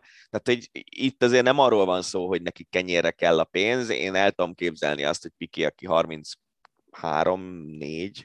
Körülbelül igen. 6 év? Várjál csak, ez szerintem 86-os rémlik nekem, de látszik, hogy öregszünk. Na mindegy, szóval én azt hiszem, hogy, hogy neki nem, nem kenyérre kell, 34 éves, és igen, most lesz 35 februárban, és megteheti azt, hogy akár ingyen is játszon a Barcelonában, vagy valami minimál bérért, nem tudom, hogy van-e Spanyolországban ilyen első osztályú minimálbér, hogyha, hogyha úgy gondolja, nem, nem pont nála keresném ennek a sztorinak a, az ilyen mellékszálait, hogy most az úgy van-e, ahogy elmondják, vagy van valami susmus a háttérben, hanem mondjuk egy 25 éves, még pénzt keresni akaró játékosnál. Akkor vissza egy gondolat erejéig az MLS-hez. Egy nagyon furcsa, vagy inkább meglepő hír, amely szerintem precedens értékű is lehet. Az MLS-ben szereplő Toronto FC bejelentette, hogy leigazolt és nyártól az ő csapatukban folytatja pályafutását az olasz válogatott és a Napoli klublegenda státuszban lévő játékos Lorenzo Insigne. az első fecske, igazából nyugodtan mondhatnánk azt, aki pályafutása csúcsán teszi át székhelyét az MLS-be, hiszen 30 esztendős, és tényleg meghatározó tagja a Napolinak, meghatározó tagja az olasz válogatottnak, rekordfizetésért megy az MLS-be, abba az MLS-be, amely valahogy soha eddig nem tudta magáról úgy Isten igazából lerázni azt a békjót, mi szerint oda csak levezetni mennek az igazi nagy sztárok, tehát már bőven pályafutásuk ö, ö, csúcsát követően teszik át székhelyüket. Mit szólsz ez a hírhez? Nekem két dolog érdekesebben. Egyrészt Insigne tény, hogy, hogy egy jó focista, de szerintem azért ő nem az a világsztár kategória, és most itt világsztár alatt nem feltétlenül csak a Messi Ronaldo szintet értem, hanem, hanem az ilyen top csatárok listáján itt hova teszed? Nem tudom. Nem hiszem, hogy az első ötbe raknám, vagy az első tízbe. Tehát, hogy ilyen nagyon, nagyon nem, nem világsztár, de tény, hogy egy elég jó focista. Azért az, hogy a Nápoliban töltötte a pályafutását, az szerintem mutatja, hogy nem feltétlenül az érdekli őt, hogy, hogy a létező legnagyobb sporteredményeket elérje klub focistaként, mert a Nápoli szerintem nem megbántva senkit, nehogy itt valaki meghallgassa az adást, és az előző gomorrából, szerintem. gomorrából egyszer csak megjelenjen pár arc itt, a, itt Budapesten. Szóval, de hát azért a Nápoli sose volt olyan szintű csapat, hogy mondjuk minden évben BL győzelemről, meg ilyenekről legyen náluk szó harcolnak az olasz bajnokságban, a jobb éveikben a bajnoki címért, kevésbé jó éveikben mondjuk az európai kupa helyekért, BL indulásért. Azért amikor, emlékszel, amikor Szoboszlai kapcsán beszéltünk arról, hogy a Lipcsénél hány klub van följebb, uh-huh. akkor Igen. a Nápoli nem volt köztük. Maximum egy szint egy Lipcsével. Uh-huh. Tehát ez az európai ilyen, mit én, a 20 és 30. legfontosabb klub között van. Valószínűleg, hogyha ő igazán nagy sportsikereket akart volna elérni, akkor elment volna vagy egy másik nagyobb olasz klubhoz, vagy elment volna valami nagy spanyol klubhoz, akár egy atlétikóhoz is, Angliában, ne adj Isten. Elképzelhető, hogy, hogy ő egy ilyen ember, aki, aki nem feltétlenül akar mondjuk minden minden követ megmozgatni azért, hogy ő kihozza magával a maximumot. Nem tudom, én csak gondolkodom, hogy mi lehet az hát Egy nápolyi gyerek, tehát érted, ő, Jó, hát az egy dolog. nem játszhat a Juventusban. Vagy de a, igen, a, de az Atletico Madridban játszhat. Hát ott játszhatna, igen. Vagy a, vagy a nem tudom, Manchester Unitedben mm-hmm. játszhat. Tehát. Szóval nem tudom, ez egy érdekes, és az, hogy Toronto főleg, Toronto már korábban is próbálkozott azzal, hogy ilyen nagyobb nagyobb neveket igazol, meg Kanadában azért talán egy fokkal népszerűbb szerintem a labdarúgás, mint az Egyesült Államokban.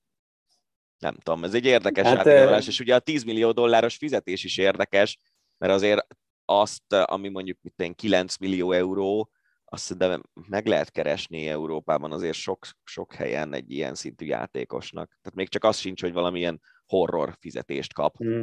Hát mindegy, lehet, hogy megunta a Nápolyt. Toronto egyébként jó hely, ott, ott szívesen élnék. Igen, meg hát ugye volt már ott Sebastian Jovinko, szintén ja, igen. olasz és játék, és olasz válogatott, és nagyon nagy sztár lehetsz, óriási mekkora sztár, sztár lehetsz az MLS-ben ilyen szintű játékosként. Bizony, bizony. Emlékszem, amikor közvetítettétek az MLS-t, Varga Ákos mondta nekem, hogy, hogy csatárként ez a világ legjobb bulia, mert mondjuk, hogyha a top játékosokat értékeljük 10 pontra, akkor ilyen 8-as szintű, 7-es, 8-as szintű csatárok játszanak 3-as, 4-es szintű védők Igen. ellen. Igen.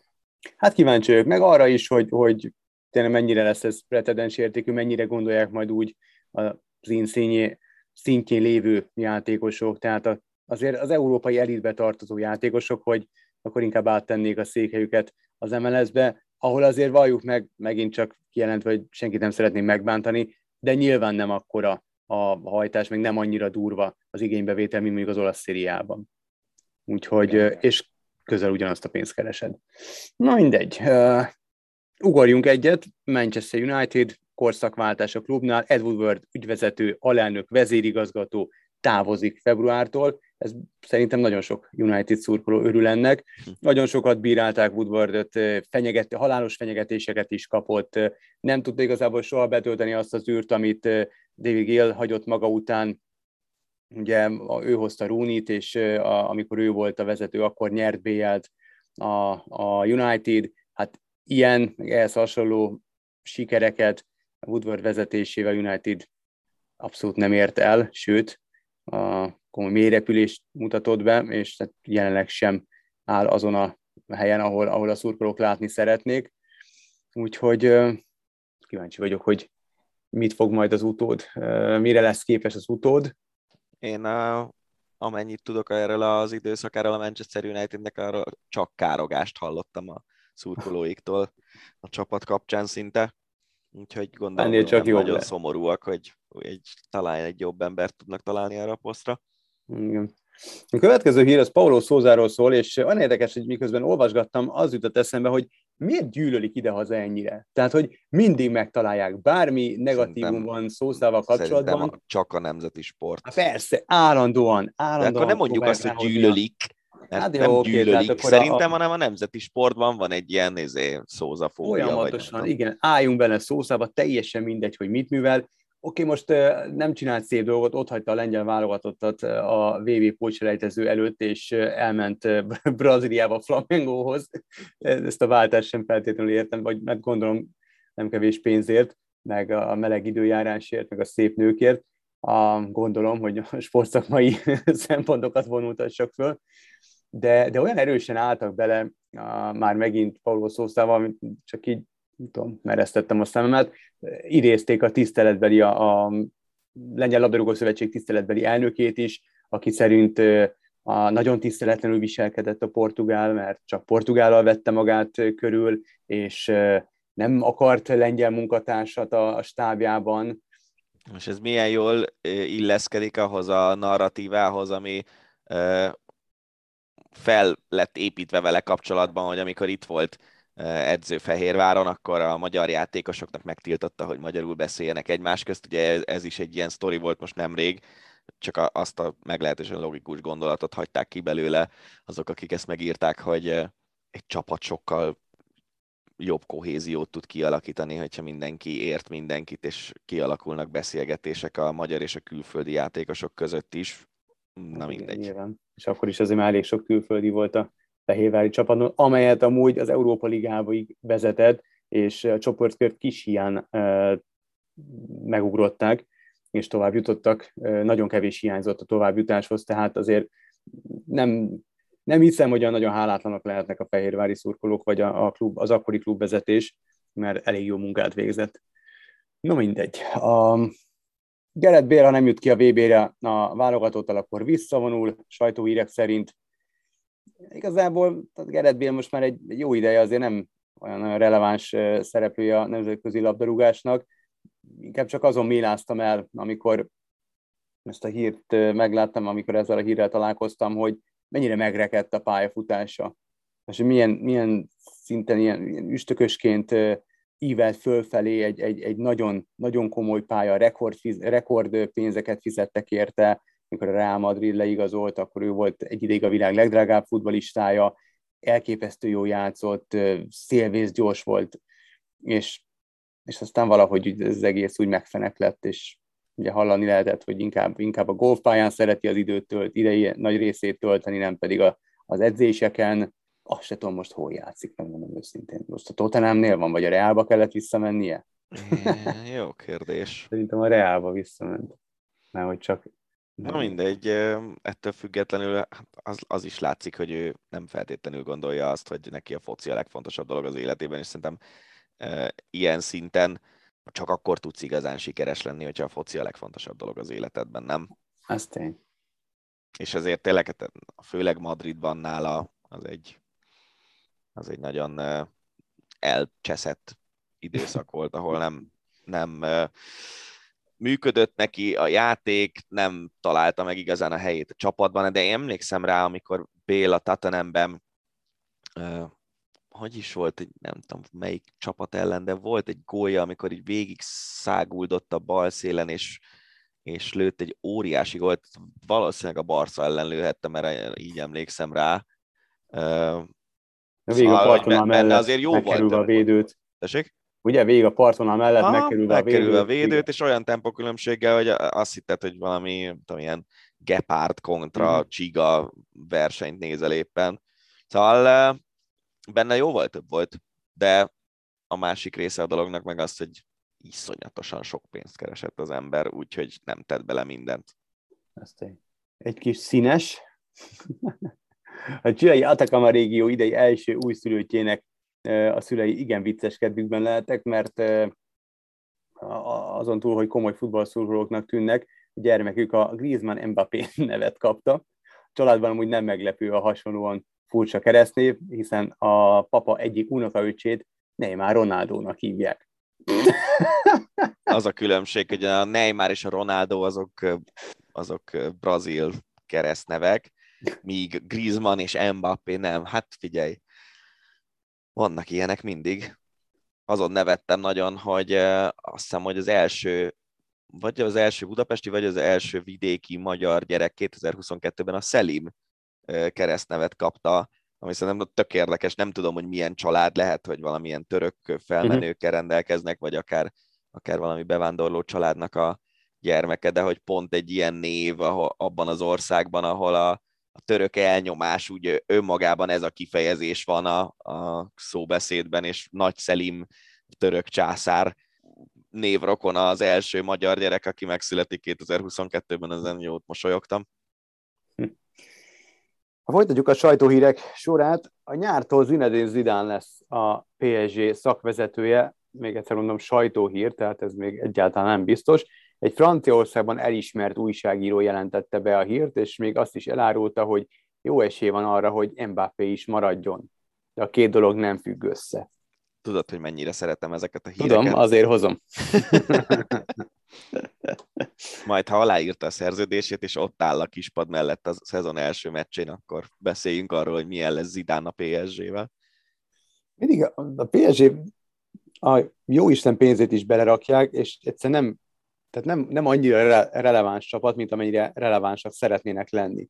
Ehhez, hogy relevánsak legyenek, és, és nyerjenek végre egy átkozott BL-t, mert nyilván erre hajtanak, a, ahhoz szerintem mindenféleképpen meg kell szerezni az idánt, aki már nyert BL-t, nem is egyet, és meg kell tartani Mbappét.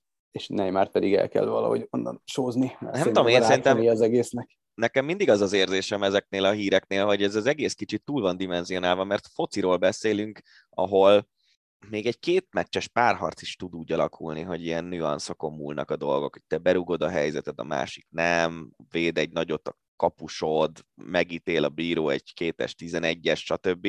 Utóbbi mondjuk mióta var van azóta, talán kevésbé, de egyébként még mindig azért sok olyan ítélet van, ami, ami a játékvezető ítélő képességére van bízva, és nem annyira a VAR dönt.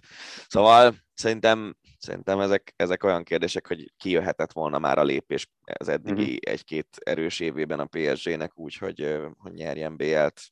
A Bayernnel játszottak döntőt, nem? Amikor a csonka szezon volt. Igen. Na, Igen. hát Hát jó, tehát a véletlen a bayern játszottak, tehát hogy jó, hát de mi van, hogyha a, véletlenül a Bayern elhasal valahol útközben, és akkor lehet, hogy a PSG már BL győztes lenne. nem hasonlunk el útközben. Nem. Nem szoktunk elhasalni.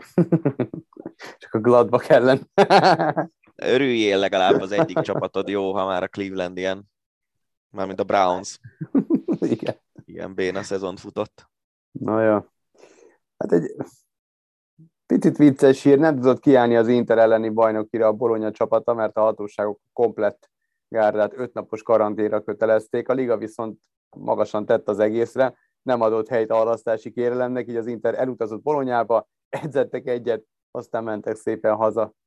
Hát Ugye a volt- hazaiak készen lettek volna játszani, készek lettek volna játszani, csak hát ugye nem, nem kaptak engedélyt. Volt már egy ilyen meccs a konferencia ligában, a Tottenham Ren, ahol, ahol azt hiszem, hogy elutazott Londonba a francia csapat, és aztán mégse tudtak játszani. Én ezt, ezt a 2022-ben ilyen sztorikat, hogy mint hogyha abban a világban élnénk, amikor még faxon jöttek a, az összeállítások a foci meccsekre az Eurosporton, vagy az Eurosportba, pontosabban Párizsból.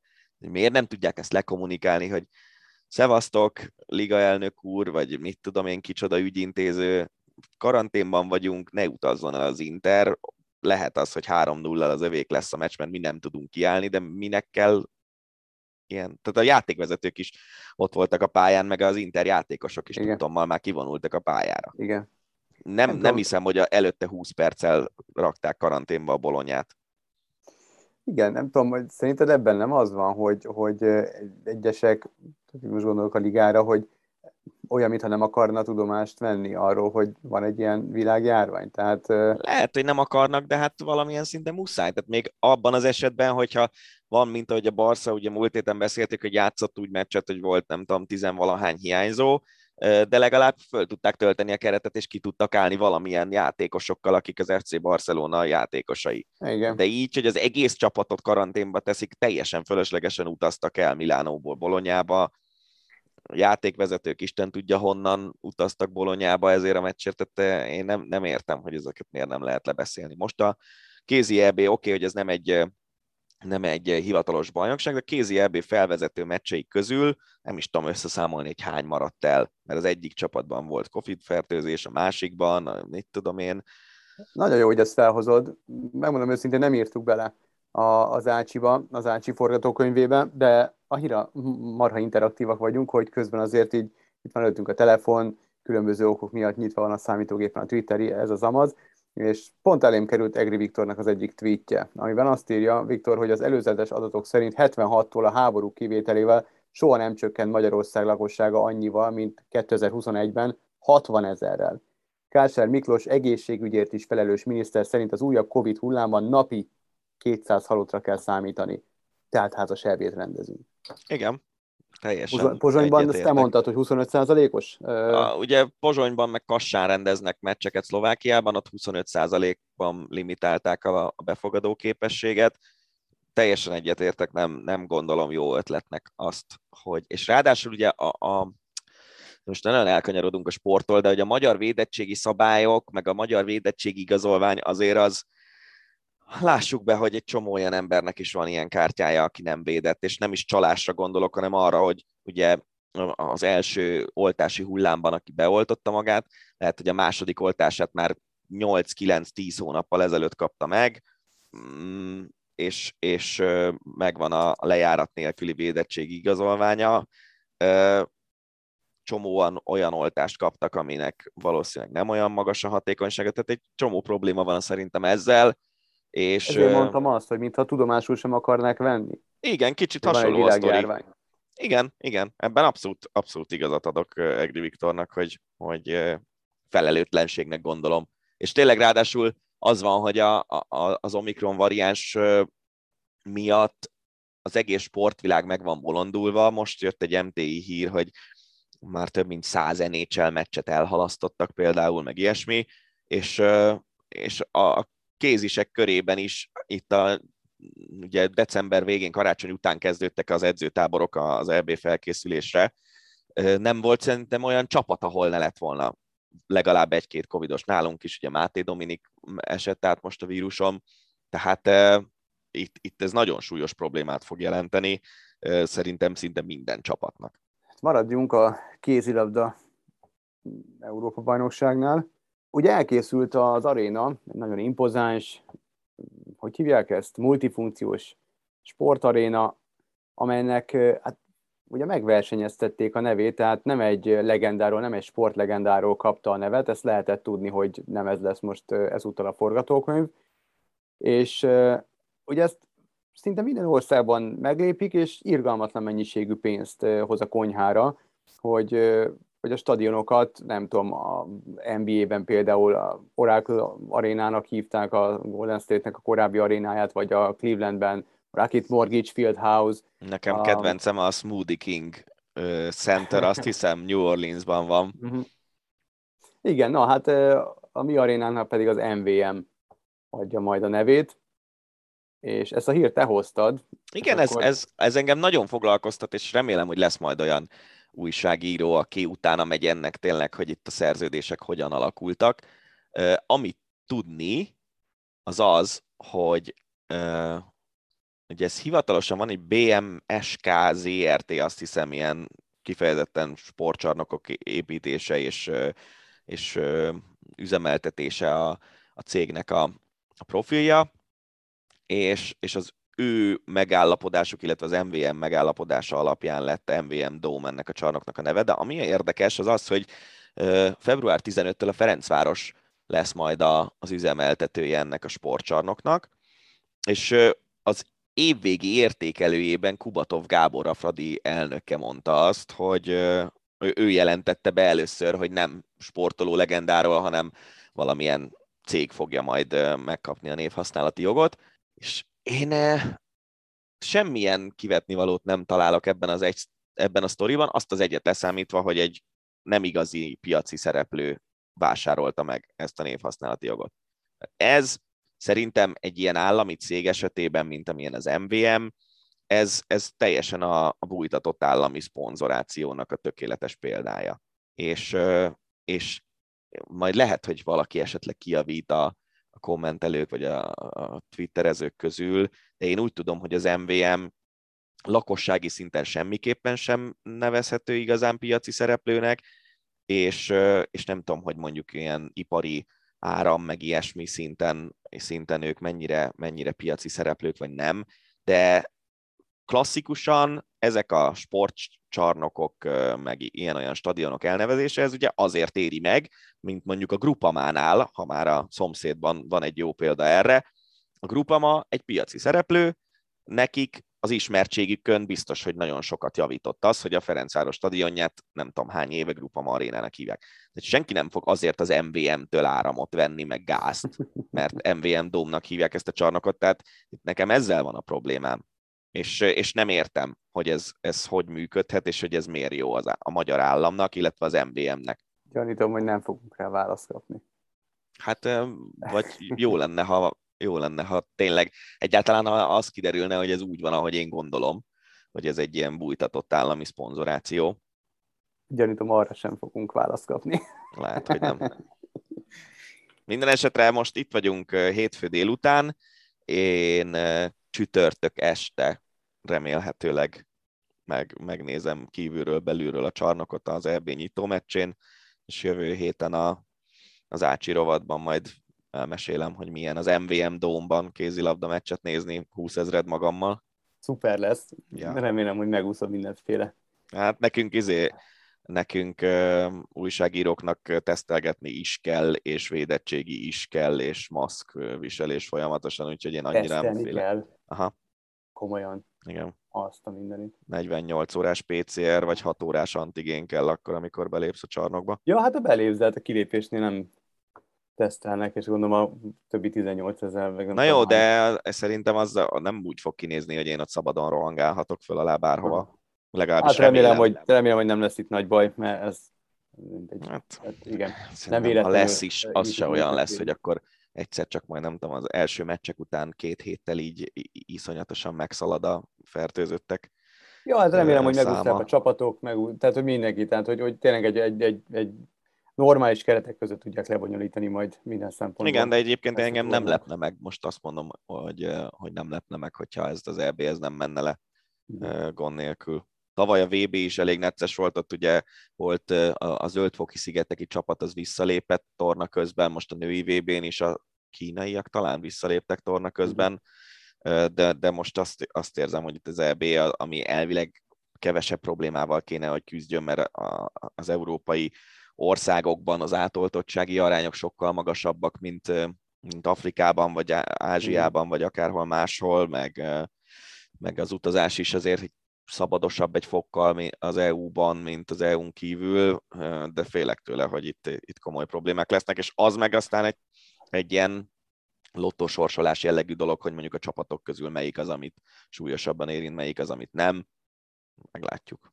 Ugye emlékeznek még, vagy emlékeztek még, kedves hallgatók, múlt héten beszéltünk az NHL kapcsán egy nagyon érdekes és egy ilyen igazi feel good storyról, hogy az egyik néző, egy orvostan hallgató vett észre egy rákos megbetegedésre utaló anyajegyet az egyik csapat munkatársának a nyakán figyelmeztette, és kiderült, hogy valóban baj van, és ezért megajándékozták a hölgyet a klubcsapatnak a vezetői, és itt most javítanám magunkat, ugyanis mi rossz, rosszul számoltunk be magáról az ajándékról. Tehát maga várj, átveszem igaz. a szót, jó, mert ez az én saram, nem a tiéd, ja. és nehogy már te kérjél bocsánatot az én nevemben. Tehát az történt, hogy én úgy emlékeztem, rosszul emlékeztem, hogy, hogy nem, nem egy tízezer dolláros Canucks ajándékcsomag vagy vásárlási utalvány járt, hanem egy tízezer dolláros orvosi ösztöndíj jat kapott a, az orvosan hallgató, aki, aki észrevette ezt a rákos elváltozást a felszerelésmenedzser nyakán, ami azért nyilván egy egyel hasznosabb ajándék, azt hiszem, mint Igen. a Canucks jegyek 10 ezer dollár értékben. Így van, a javítás, a korre- korrekció megtörtént. Atlétikával megyünk tovább, megdöbbentő dolgokat mondott előtt Kipcsog az októberben meggyilkolt Agnes Tirop búcsúztatóján. Kétszeres olimpiai bajnok Kipcsog, aki amúgy világcsúcs tartó hosszú távfutó, rövid megszólalásában azt mondta, hogy nagyon komoly alkohol problémákról lehet beszélni a kenyai atléták körében, és hogy rengeteg rossz indulatú ember dolgozik a kenyai atlétika sportban. Eléggé negatív képet festett le a, a helyzetről. Engem ez az alkohol probléma, ami, ami leginkább a, megriasztott, elriasztott, megdöbbentett.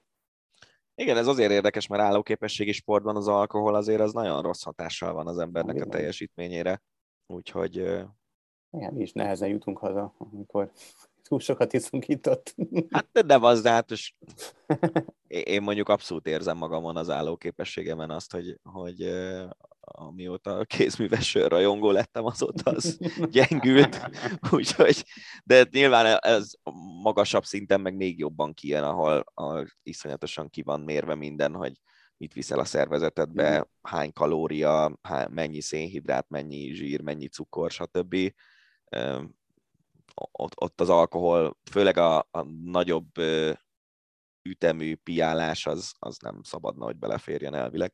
Rafael Nadal torna győzelemmel melegített a Covid fertőzöttség után, és az Ausztrál Open előtt a Melbourne tornát nyerte meg, karrierje 89. ATP sikere, ami ennél jóval fontosabb, hogy 2004 óta immáron ez az év sem telhet úgy el, hogy ne nyerjen legalább egy ATP tornát, és ezzel most már átadta a múltnak André Agassi ide vonatkozó csúcsát, egészen döbbenetes sorozatról beszélünk. Igen, azért 19 év, és ráadásul úgy, hogy annak a 19-nek a második fele az szinte folyamatosan sérülésekkel töltődött, úgymond csúnyán kifejezve magamat Nadal szempontjából. Nagyon kíváncsi vagyok, hogy hogy alakul majd az idei Open, és hogy melyikük éri el először, ha bármelyikük el is éri a mágikus 21-et, ki lesz az első rekorder. De tök érdekes ez is, nem, hogy, hogy most ez egy ilyen izé lett, ugyan, ugyanaz, ugyanaz mint, mint amiről már valamikor korábban beszéltünk, hogy ilyen úgy politikai kérdés a Covid, hogy igazából nem, a, nem feltétlenül a politikai pártok szavazói között van a, az elválasztó vonal, hanem, a, hanem az oltásokban hívők és az oltás ellenes, oltásban nem hívők között, és hogy most valószínűleg ugyanez a választóvonal itt egy ilyen Djokovic-Nadal lecsapódással is fog rendelkezni Ausztráliában. Igen, igen, hát a, ha, ez a mostani a 2021-es, bocsánat, 22-es Ausztrál Open, ez, ez még jó ideig szolgáltat majd beszédtémát, és ez, ez szerintem ilyen minden idő Ausztrál open lesz. Lehet. Köszönhetően a Covid-nak, meg Djokovicnak, illetve a Djokovic körül kialakult dolgoknak. A japán Kobayashi Ryu nyerte a négy sánc versenyt, nem jött neki össze a Grand Slam, de így is második négy, négy sánc sikerét aratta pályafutása során. Azért síugrásról nagyon keveset beszélünk általában műsorunk során, az Ácsiban kifejezetten. Igazából csak azért gondoltam, hogy beteszem, mert nagyon kíváncsi vagyok, hogy Japánban mi a túrótól megy ekkorát a síugrás. Tehát miért vannak nekik ilyen jó síugróik, és miért ennyire népszerű ez a sportág oda? oda Annyira ne, ne gondolt, hogy népszerű, mert én emlékszem, hogy milyen nézőszámok voltak a szaporói világkupa versenyeken, és botrányosan alacsony. Nem tudom, hát ott ennek azért komoly hagyományai vannak. Uh-huh. Hát, hogyha végignézel, visszanézel mondjuk a, a négy verseny most 70 éves volt, ha végignézed a történelmet, nem akarok nagy hülyeséget mondani, de úgy emlékszem, hogy már a 70-es években volt japán uh, ugró, aki, aki kiemelkedően teljesített. Uh, és ugye a 90-es években meg volt egy kifejezetten erős csapatok, Funakival, Kasájjal, úgyhogy nem tudom, hogy, hogy ez miért alakult így, de az biztos, hogy Japánban az infrastruktúra az megvan, mert nem csak Szaporóban van sáncuk, hanem van egy Zao nevű hely, ahol van sáncuk, és, és tényleg a, tudnak edzeni, és, és megvannak a hagyományai a, a sportnak abszolút. Tehát Japán az elmúlt, nem is tudom, szerintem 10-15 évben mindig, mindig rendelkezett jó síugrókkal. Mondjuk ennek a nagy része az, hogy Kasai ugye az elmúlt 10-15 évben magas szinten egyedül vitte a hátán a csapatot, de, de nem csak ő volt soha. A japánok most a, ha, ha összejön nekik a lépés, akkor az olimpia csapatversenyén érmesek lehetnek nyugodtan. Na mindenit. És akkor az utolsó hírhez is elérkeztünk, ez pedig az év sportolója Gála, Szilágyi Áron a férfiaknál, Csipes Tamara pedig a hölgyeknél lett az év sportolója. Az év sportmomentum a Fiola Attila gólya a franciák ellen.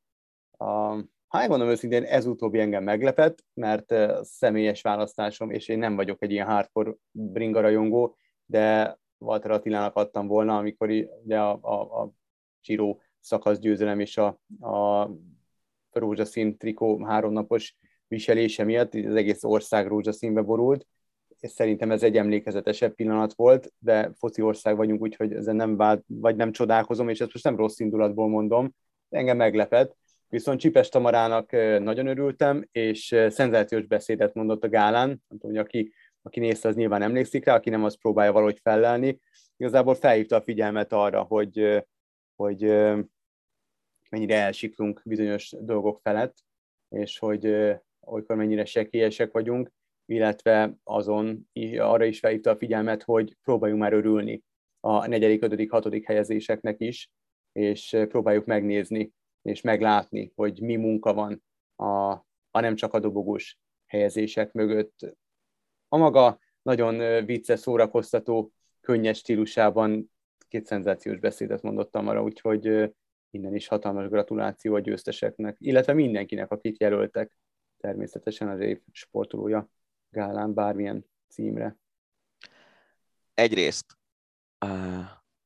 bármit rátennék arra, hogy Vas Blanka lesz még év sportolója Magyarországon, bármit, teljes vagyonomat, lakásomat, bármit tényleg.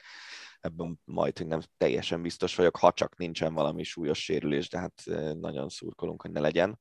Amit mondtál Walter Attiláról, Ja, és e, ezt csak azért tettem hozzá, mert ő lett a harmadik, ugye Csipes Tamara, Kozák Danuta és Blanka volt a három a női kategóriában, aki a végén még izgulhatott, és a két kajakos olimpiai bajnok lett az első kettő, de nem hiszem, hogy, nem hiszem, hogy ez volt az utolsó lehetősége Blankának ilyen díjat nyerni.